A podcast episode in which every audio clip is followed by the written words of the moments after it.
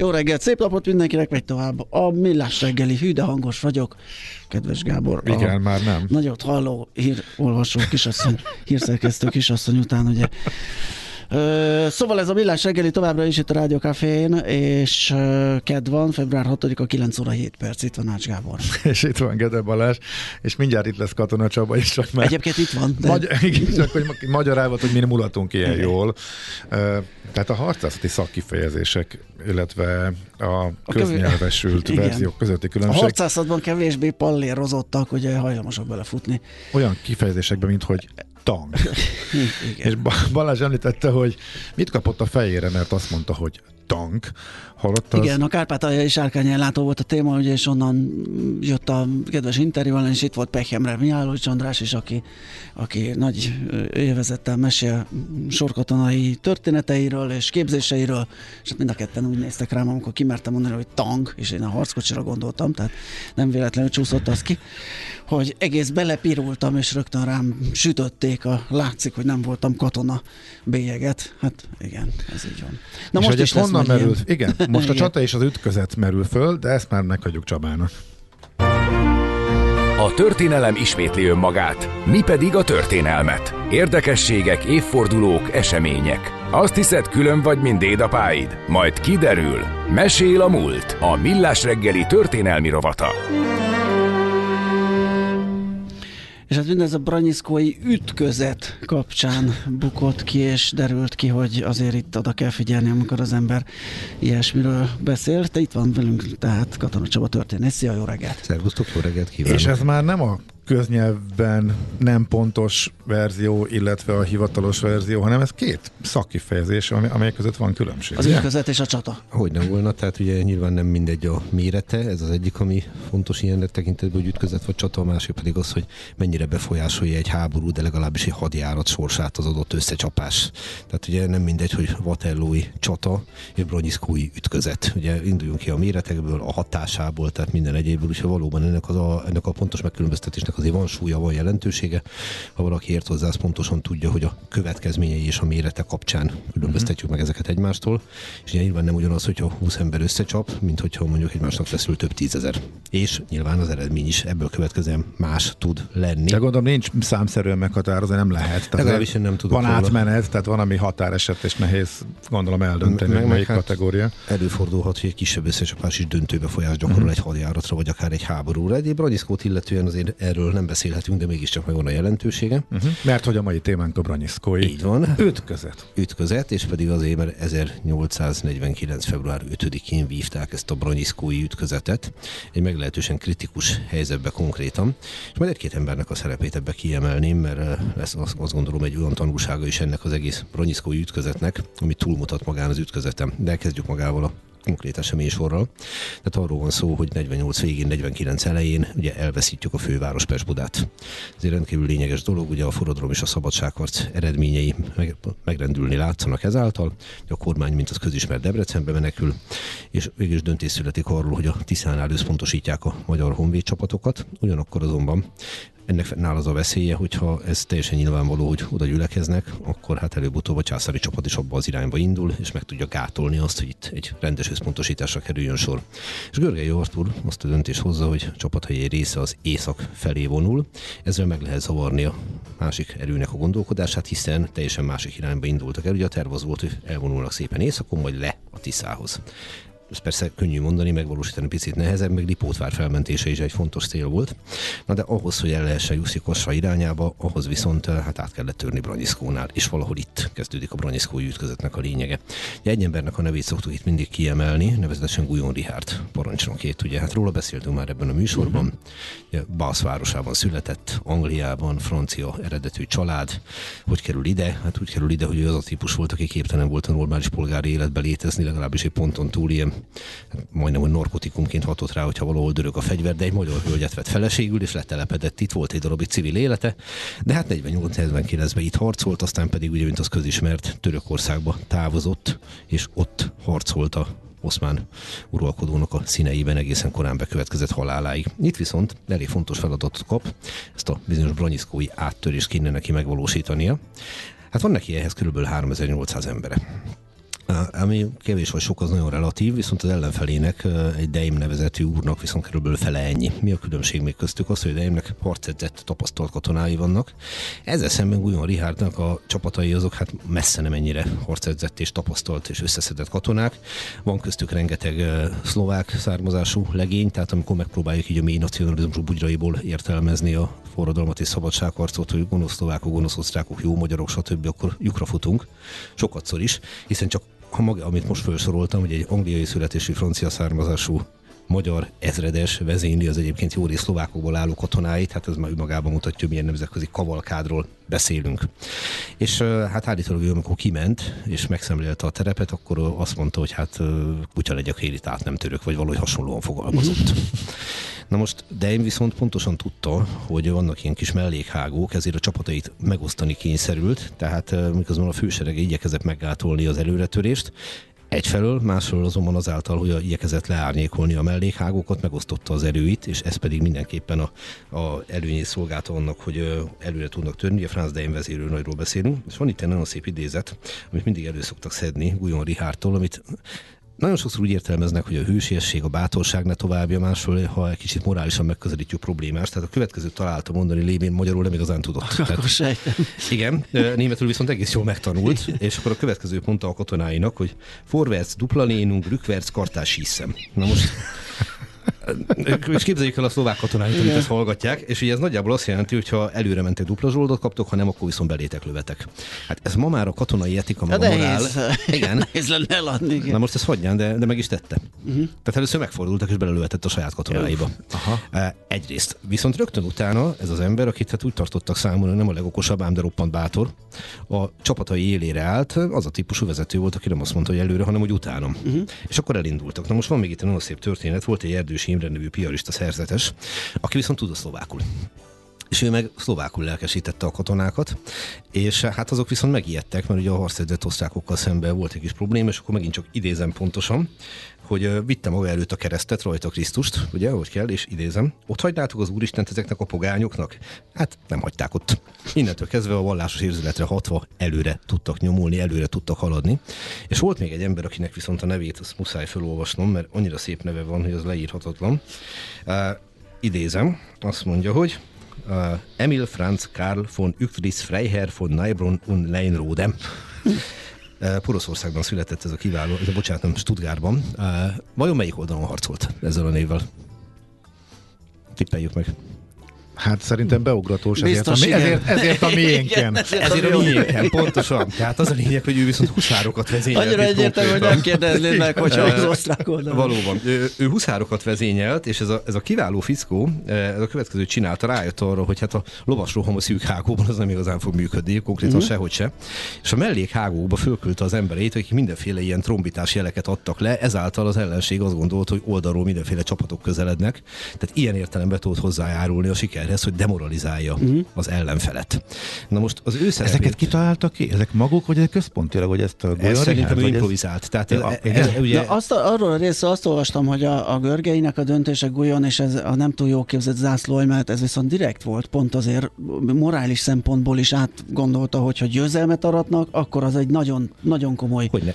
Hát, morális erőt adhat az Gyakorlati, egész. meg erkölcsi szempontból is átkozottul fontos volt, uh-huh. hogy mhm. sikert lehessen fölmutatni, mert ez itt a téli hadjárattal az nem, nem feltétlenül. Tehát úgy szoktak fogalmazni a történészek, hogy többnyire elvesztettük az ütközeteket, de a célt elértük. Uh-huh. Tehát ez egy nagyon fontos dolog, hogy, és itt megint visszautalnék arra, hogy az ütközet, ha veszít is, de nem befolyásol döntően, csak kellemetlen, nem esik jól, mert nyilván aki ott meghalnak teljesen mindegy, a csata vagy ütközet.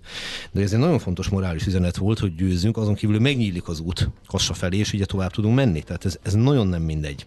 Na most viszont ezt, hogy ez hogyan született meg az döntés Emil Lüktris részéről, ezt nyilván lehetetlen megmondani, de nagyon nehezen tudom elképzelni, hogy ez egy tudatosan tervezett dolog volt.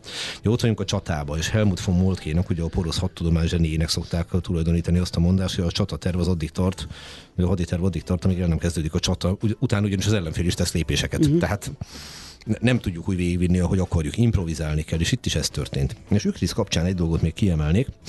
Ő porosz állampolgár, magyar felesége van, és van egy olyan történet, ami vagy igaz, vagy nem vele kapcsolatban, amikor megtörténik a világosi fegyverletétel, és ő ott van, és Görgei rendítetetlen híve, akkor Görgei neki és Leiningen Westerburg Károlynak, akik ugye nem magyarok, mondja, hogy menjetek el innen, mert bajba kerültök. És állítólag ők hajlamosak is elmenni, mondván, hogy már elveszett az ügy, de meghallják, hogy más tisztek arról beszélnek, hogy aki elmegy, az ember, és akkor maradnak. És tudjuk, hogy szegény Leiningen Westenburg Károly az életével Arad. lakolt. Uh-huh. Viszont a porosz állam az egy picit jobban kiállt a állampolgárai mellett, tehát az történt, hogy hiába kapták el kétszer is Ükriszet, vagy egyszer letette a fegyvert, aztán még egyszer letartóztatják majd. Igazából hazamehet, és haza is megy a Gebhardsdorfi birtokára.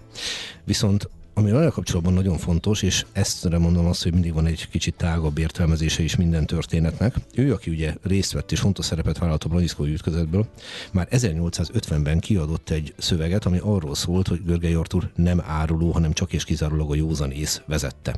Tehát amikor rengeteg embert elvitt a nacionalista indulat, mm. meg ez a nagy lelkesedés. Ő volt a legelső, aki ezt így Ez a kiváló porosz ember, igen, idézem. Aha. Görgei undi capitulation by világos von einem Offiziere des Generalstab des Ungar Liberischen Army. Lipcsében 1850-ben adták ki ezt a munkát, és a következő történik vele kapcsolatban még, hogy már jóval később aláírásgyűjtést indítanak 1880-as években Körgei Artur mellett, és akkor megint idézem.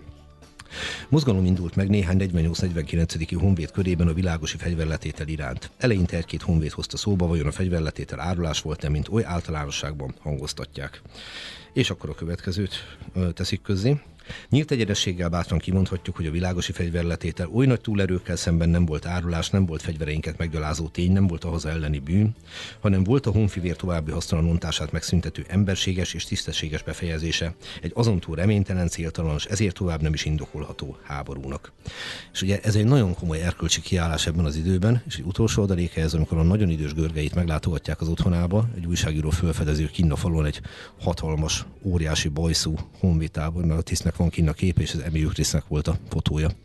Görgei Artúrot tőrizte.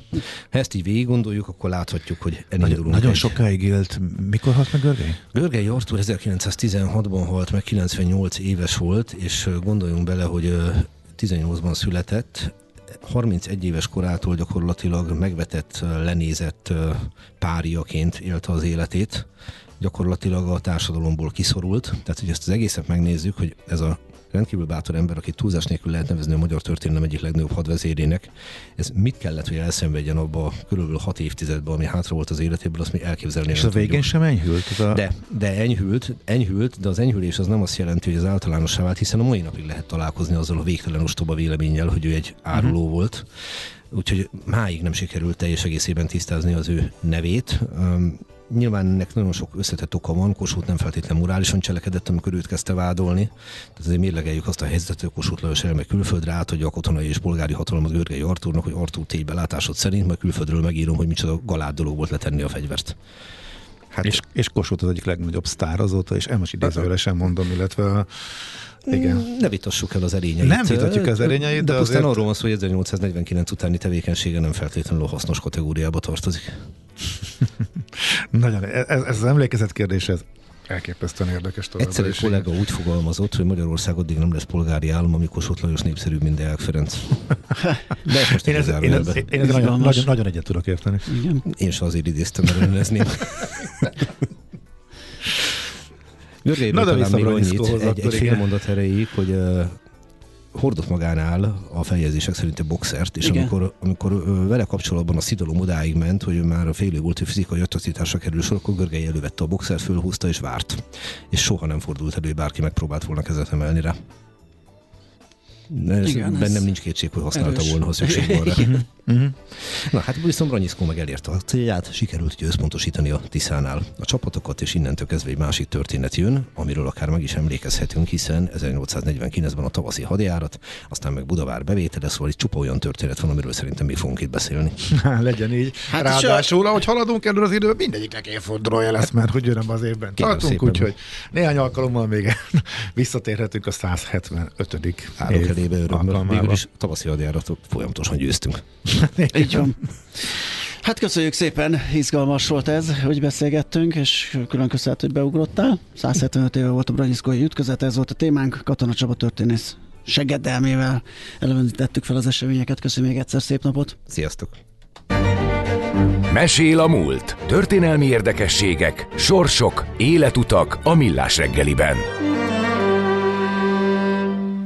Tőzsdei és pénzügyi hírek első kézből a Rádiókafén, az Equilor befektetési ZRT-től. Equilor, 1990 óta a befektetések szakértője.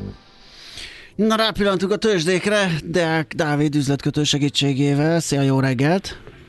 Sziasztok, jó reggelt, üdvözlöm a hallgatókat! Mi újság a hazai és az európai tőzsdéken, hogy alakulnak az árak? Hát a hazai tőzsdén egyébként a hangulat jó forgalom még nincs, gyakorlatilag így kezdik a napot. 0,3%-os pluszban a Bux Index 65.050 ponton áll, még a 400 millió forintot sem éri el a forgalom, úgyhogy kicsit álmosan indítunk. Viszont a blue közül a Richter továbbra is kitart erejében, és ő a legjobban teljesítő hazai részvény, 9705 forinton kereskedik, ez több mint másfél százalékos plusznak felel meg, és a két nagy blue chipünk ellentétes mozgást mutat, az OTP kis csökkenéssel 16.935 forinton, a MOL pedig egy pici emelkedéssel 2906 forinton áll, és a Magyar Telekomba is némi korrekciót látunk, fél százalékos mínuszban 783 forint, és gyakorlatilag itt, ha nézem a közepes részvényeket, akkor ott sincs ma nagyon izgalom, milyen fél százalékon belül vagyunk gyakorlatilag mindenhol. Ha az európai részvényindexeket nézzük, gyakorlatilag ott is hasonló forgalmakat és hasonló mozgásokat láthatunk. Német DAX 0,1, a Párizsi Kakaron fél százalékos pluszban. A londoni FUCI jól teljesít, közel 1 százalék, és az olasz tőzsde Európában most a legjobban teljesítő 1,4%-os pluszban az olasz index, úgyhogy Európában mindenhol jó hangulat, ha az amerikai határidős indexeket nézem, akkor a Nasdaq és az S&P Futures is pluszban van, úgyhogy most mindenhol nagyon optimista hangulat. Igaz ez a forint piacra is? Nem, sajnos nem igaz a forint piacra is. Ugyanis gyakorlatilag reggel egy vártnál rosszabb ipari termelési mhm. adatot láthattunk, ez azért jelentősen rosszabb lett a, a, az előzőnél is, meg a vártnál is, ez egy picit érzi a forint is. Egy euróért jelen pillanatban 386 forint 80 fillért, egy dollárért pedig 359 forint 60 fillért kell fizetni most a bankközi piacon. Jó, hát bízunk benne, hogy a volumen is megjön, és akkor esetleg még magasabbra hágnak az ára. Köszi a beszámolódat, jó munkát, szép napot! Szép napot, Szia. sziasztok! Deák Dávid üzletkötővel néztünk rá a tőzsdékre. Tőzsdei és pénzügyi híreket hallottatok a Rádiókafén az Equilor befektetési ZRT-től. Equilor, 1990 óta a befektetések szakértője. A kultúra, befektetés önmagunkba, a hozam, előrevívő gondolatok, könyv, film, színház, kiállítás, műtárgy, zene. Ha a bankszámlád mellett a lelked és szürke állományod is építeni szeretnéd. Kultmogul. A millás reggeli műfajokon és zsánereken átívelő kulturális hozamgeneráló rovata következik. Egy izgalmas kis koncertre hívjuk fel a figyelmet, február 9-én lesz egy blues est, a Ripoff Raskolnikov Band játszik Roberto Lutival és Nové Somával. Ez, ezen esemény apropóján hívtuk fel Ripov Raskolnikovot. Osztrák, énekes, dalszerzőt, gitáros, tiszteletbeli magyar blueszenész. Szervusz, jó reggelt! Jó reggelt, jó reggelt! A, a, kezdjük a végével. A tiszteletbeli magyar blueszenész gondolom annak köszönhető, hogy én ahogy nyomoztam, már 1987 óta szórakoztatsz minket. Hát igen, akkor volt az első magyar koncertem, meg a vasfüggöny mögött. Igen.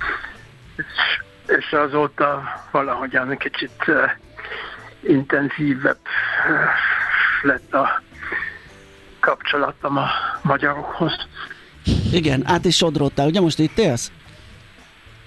Uh, hát uh, hivatalosan még mindig Ausztriában élek, de itt Vas megyében egy kis faluban van egy házam, és itt töltöm a legtöbbi időmet. Uh-huh.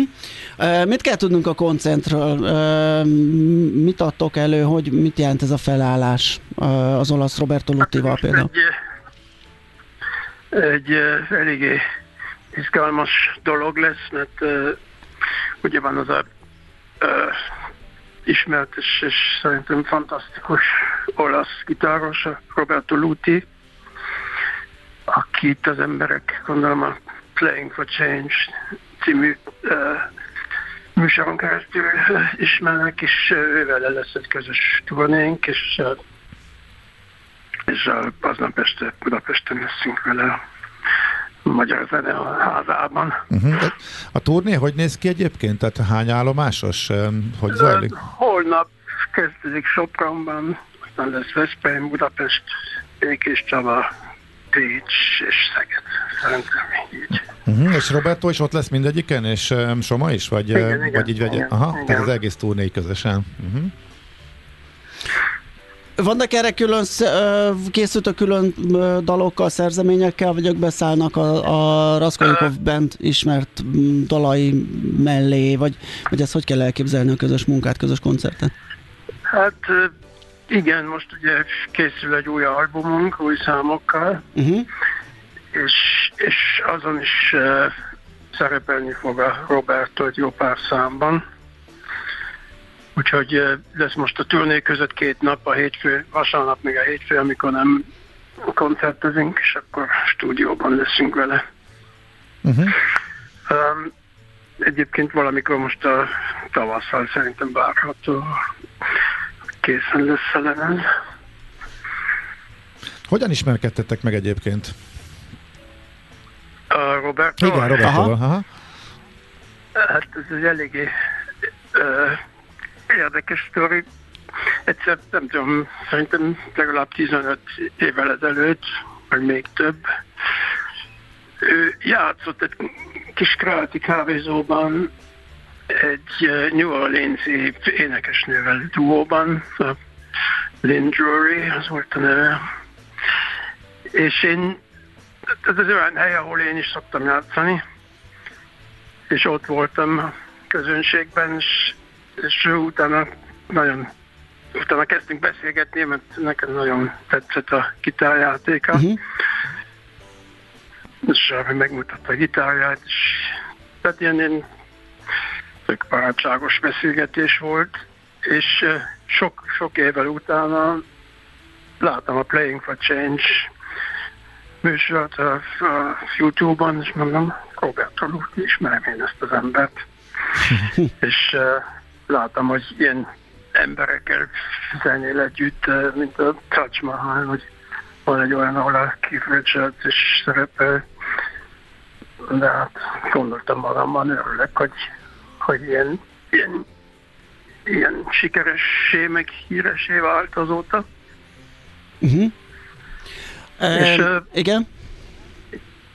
És akkor tavaly volt ez a Veszprémi Blues Fesztivál, amit az én menedzserem, a Podlovics Peti uh, szervezett, és ott, ott láttam életemben a Robertot, egy nagyon jó uh, amerikai arccal duóban, és mindenkinek nagyon tetszett, és on, onnan jött ez a helyzet, hogy mi lenne, hogyha, hogyha csinálnánk egy közös magyar turnét. Uh-huh. Meg, meg ugye közreműködik a lemezen, de hogy oldható meg? Te is, meg a zenekari tagok, hát nem beszél Robertról is, teljesen eltérő helyen laktok. Hogy zajlik a közös zenélés, próbálás, lemezfelvétel, turnéra készülés? Hát a próbálás az végül is úgy zajlott, hogy elküldtünk a Robertonak egy gyenge húsz dalt, és uh, mondja, hogy megtanulja, majd holnap kiderül. Ez egyszerűbb, mint gondoltuk. Igen. Igen. Biztos megtanulta. Oké. Okay. Okay, fel... szerintem nem lesz, nem lesz az probléma számára, mert ugye nem tudom, hogy a Playing for Change, az ne, nektek mennyire ismeres, de ott úgy, úgy megy a dolog, hogy az egyik ember Madagaszkában ül és uh-huh. zenél, és a másik meg Los Angelesben, a harmadik Olaszországban. Igen, igen, Tehát, igen. És én fülhallgatóval játszanak egymással. Aha. Visszatérve a koncertre, ugye február 9-e a Magyar Zeneházában. A fesztiválon láthatta a közönség uh, idén, ugye említetted a Veszprémi, de korábban voltatok uh, Orfűn is. Most lesz egy olyan terv, hogy a Kobuciban lesz egy ilyen mini blues fesztivál uh. a nyáron, uh-huh. és, és ott a Roberto Luti fog játszani a, a Luke Winslow King nevű partnerével, és mi meg ott leszünk a zenekarunkkal, és várható, hogy valamennyi valamennyi gemmelés is lesz talán. Aha, uha. Jó hangzik. Igen, ez, ez nagyon ilyen barátságos kis klub esemény a ti stílusotokhoz, ez nagyon passzol. A igen, műsor igen. elején, igen, igen, hogy jó hely. Uh-huh. Oké. Okay. Imádom én a kukucit. Igen, sokan így vagyunk. Zenészek és azt hiszem, hogy a közönség körében igen, is rendkívül népszerű egyaránt. Igen, igen, igen. Oké. Okay. Nagyon köszönjük, akkor tehát még az előtt, most uh, hétvégén, uh, február 9-én, tehát a Magyar Zeneházában láthat, hallhat a nagy közönség. Sok sikert a szerepléshez, a zenéhez, és köszönjük a beszélgetést. Nagyon szépen köszönöm. Köszönjük, szép napot! Hello, hello, hello. szép napot! Ripo Fraskolnikovval, osztrák énekes, dalszerző, gitáros, tiszteletbeli magyar blues zenésszel beszélgettünk. A Millás reggeli műfajokon és zsánereken átívelő kulturális hozamgeneráló rovat hangzott el. Fektes be magadba, kulturálódj! Azt azért senki sem kérdezi meg a doktortól, hogy doktor úr, a maga szíve sose fáj. Millás reggeli. Hát kérdezem az utolsó perceinket éljük, de pont jókor megérkezett Fehér Marian, hogy egy kicsit feldobjon minket. Szia, jó reggelt! Nagyon jó volt. Ha, mind, ha mindig feldobott Marian. De különböző okokból, de mindig feldobott Marian. Igen. igen. Igen, ez nagyon kedves megfogalmazása volt az általános idegállapotomnak. Mindenki, mindenki higgyen, De bevallotta, azt mi... hittem, hogy jó, ügyesen körbeírja és Nagyon, hát mindenki higgyen, amit akar. Nem? Ott, hát, a feldobásnak vannak különböző igen státuszai, ugye, vagy feldobódottságnak. Sárga, leesik fehér. Igen. Ilyenek vannak, igen. Igen. Na, mi lesz utánunk? Ö, az első órában képzeljétek el, hogy Ottlik Géza író leszármazottja, Ottlik András lesz a vendégem, és ő a saját jogán is egyébként rendkívül érdekes, szinkrontolmács, fordító, uh-huh. nyelvtanár, és akkor az óra egyik felét azt nyilván szenteljük annak a ennek a családi kapcsolatnak, meg egy kicsit az, hogy az ő életében milyen jelentősége, hagyatéka, emléke van Ottlik Gézának. A második órában meg beszélgettünk arról, ez nagyon érdekes, hogy a 90-es években, amikor bejött itt a nagy szabadság, akkor hogyan, hogyan volt nagyon gyorsan szükség nyelvtudó emberekre uh-huh. és tolmácsokra, és nagyon szórakoztató, hogy András elmeséli, hogy akkor ja, hogy lehetett forintra váltani igen. azt, hogy, hogy, hogy van nyelvtudásod. De most és már abszolút túl jelentkezés van, vagy ez már nagyon...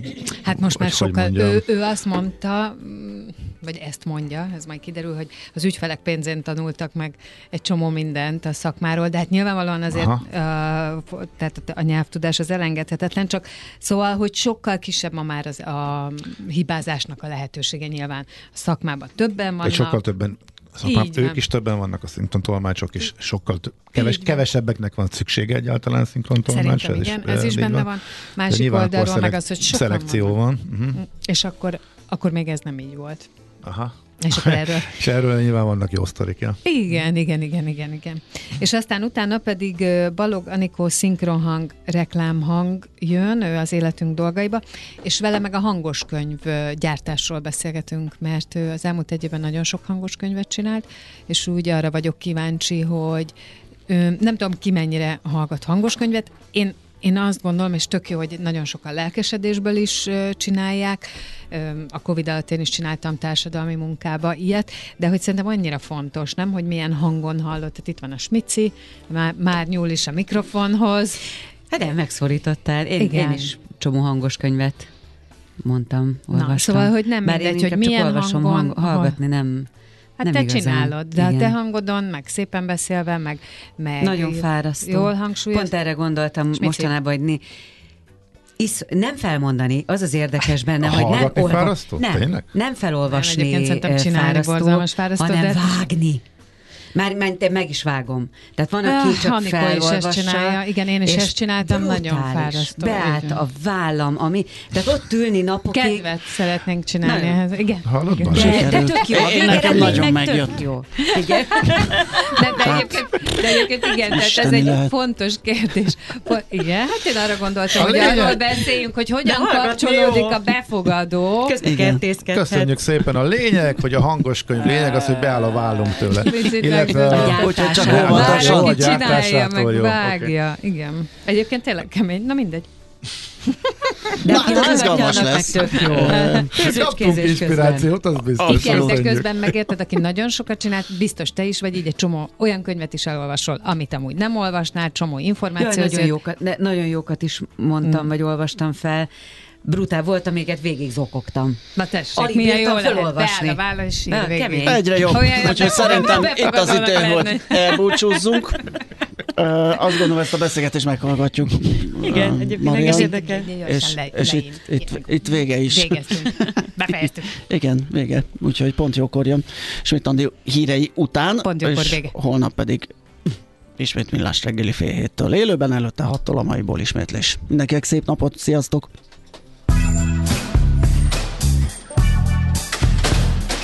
Már a véget ért ugyan a műszak, az ügyelet azonban mindig tart. A sürgősségi és félig zárt osztályon holnap reggel újra megtöltjük a kávésbögréket, és felvesszük a piaci stetoszkópot. Addig is keressetek minket közösségi rendelőnkben a Facebookon, a mai adás podcastjét pedig a rádiókafé 98hu és millásreggeli.hu oldalakon, a Spotify-on és a Google Podcast-en. Millás reggeli. A Rádiókafé gazdasági Show-ja. Két dologban bízhatsz. Az egyik mi vagyunk.